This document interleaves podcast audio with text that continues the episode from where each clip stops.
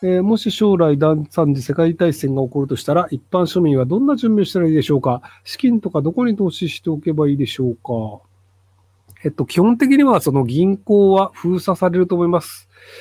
なので、まあ、あの、一般的な生活レベルであれば、その1000万円以下とかであれば、普通にあの、下ろせると思うんですけど、多分1億とかそれなりの額になると多分下ろせないってことになると思うので、なので、資金が大量にある方は、世界中のいろんな銀行に1000万円ずつ預けるとかになるんじゃないかなと思います。なので、まあ、その10カ国に1000万円ずつ預けとけば、まあ、日本が封鎖されても別にアメリカのが使えるわとか、なんかオーストラリアのが使えるわ、みたいな感じで、他の国のに頼るっていう形なんじゃないかなと思うんですけど、で、まあ、それが怖いのであれば、あの、換金価値が高い時計だったり、金だったりとかっていうのの貴金属を買うっていうパターンもあると思いますけど、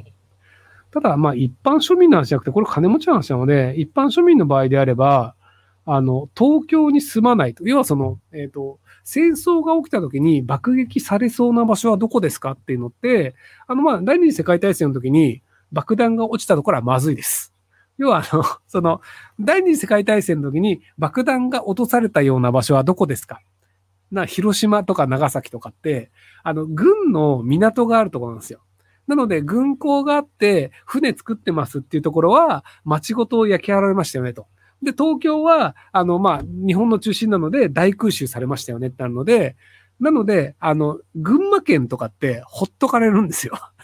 まあ、そもそもあの、群馬県ってあの、人が多い、ま、あの、地域とかもないので、なんか爆弾大量の落としても、なんか一軒家が壊れただけで、あの、死んだ人3人でしたみたいなので、なので基本的に田舎に住んだ方がいいです。いや、ではその、日本が第二次大戦の時に爆弾なんか落とされたことないわっていう疎開地として言われていた場所というのは、あの戦略的にそこ取ってもしょうがないよねっていう場所なので、なので、その都会で働くとか工場で働くっていうのは、その落とされる、爆弾落とされる可能性があるので、なので、あの、田舎で農業みたいなのがそ一般庶民だったら働かなきゃいけないから大変みたいなのかもしれないですけど、まあ、金持ちだったら、とりあえず田舎でなんかあの畑でも高いすぐらいがいいんじゃないかなと思います。28歳男性専門中隊です。将来は年収400万円を目指しています。アルソックかイギリス外資警備か気象庁もやっています。また会社は対象になくても正社員は安泰ですかアドバイスお願いします。えっと、あの、正社員の職業が安泰かどうかという価値観で物事を判断する人は多分人生間違えると思います。なぜ人生間違えるかというと、あの、えっと、例えばじゃあ20代で就職して、引退が65歳だとすると、45年後にその会社があるかどうかっていうのでいくと、あの、定年退職をちゃんとした人って、ほとんど日本いないんですよ。あの、戦後の時代に生まれた大企業に入って、で、65歳まで居続けましたっていうのが、平成の初期にいたぐらいで、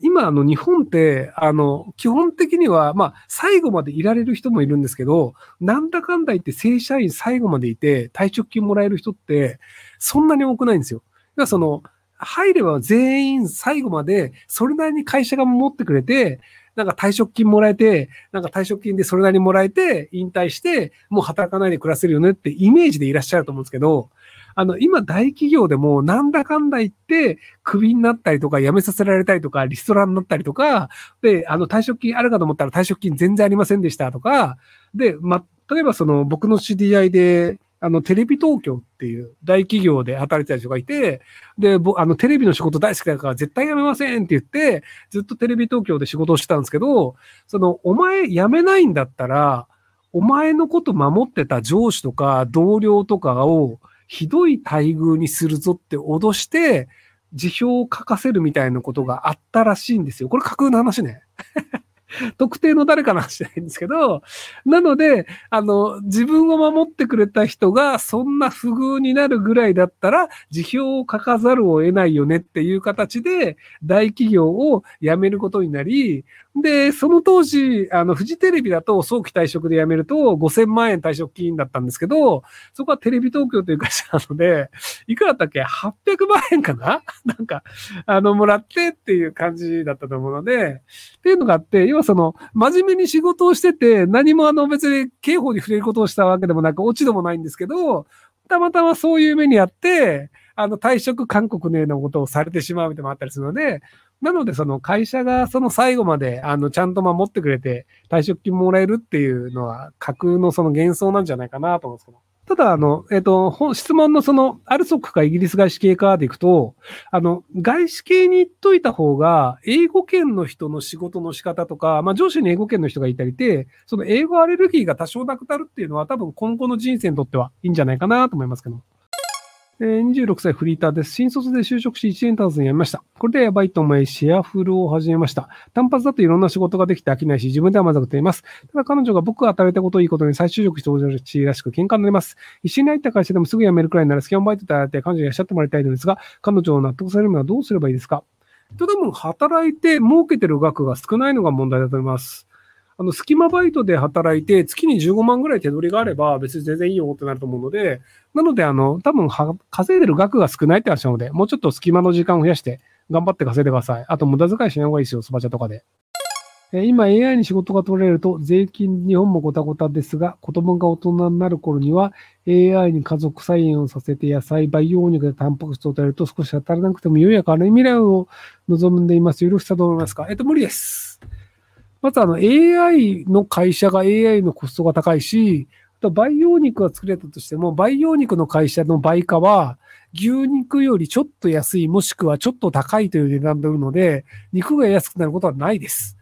今その株主がいて、利益を求めて、あのベンチャーカピタルみたいな投資をしているので、なんで培養肉ができたときに、その牛肉よりも培養肉の方がイメージが悪いのであれば、牛肉よりも安いという売り方をして、多少安い肉として売るし、もしくはその、ビーガン的な人とかの、あの、牛が死ぬがかわいそうだよねってなるのであれば、牛肉よりもちょっと高い値段で売るっていう形で、売価を設定するので、なので、あの、貧乏な人が培養肉で肉を食えるようになるよねっていう願望は成立しないです。で、AI ができると人間は働かなくてよくなるから、働かないで食えるようになるし、お金ももらえるんだってなるんですけど、あの、今 AI の会社っていうのが、もともとあの、チャット GPT って、オープン AI っていう、A、あの、NPO だったんですよ。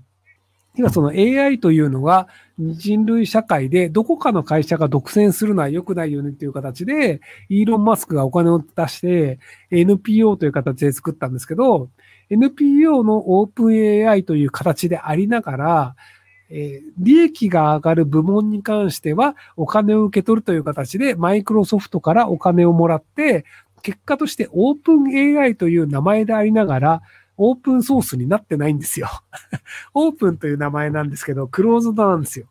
なので、じゃあチャット GPT の4って今使うのって無料ですかって言うと有料なんですよ。なので、チャット GPT4 が、じゃあこのまま世界で使われるようになりますってなると有料になって、で、じゃあ皆さんがいっぱい作るんだったらどんどん値上げしますよ。なぜならマイクロソフトという営利企業が株主的なポジションにいるので、なので利益を取るというのが成立するよね。で、そこのお金がないんだったらオープン AI 成立しないよねっていう形でずっとお金を取り続けるって形になるので、なのでその AI をアメリカの会社がうまくやったからといって、日本人がタダで使えるかというとそうではなくて、ずっとお金を払い続けるという構造になるので、残念ながらそのいろんな科学技術が進歩しても、培養肉ができても、オープン、その AI が、あの、世界中であの、普及するようになったとしても、貧乏な人がそれに対してお金を払わなければいけなくて、無料で何かを手に入れられるっていうのはなかなか厳しいんじゃないかなと思います。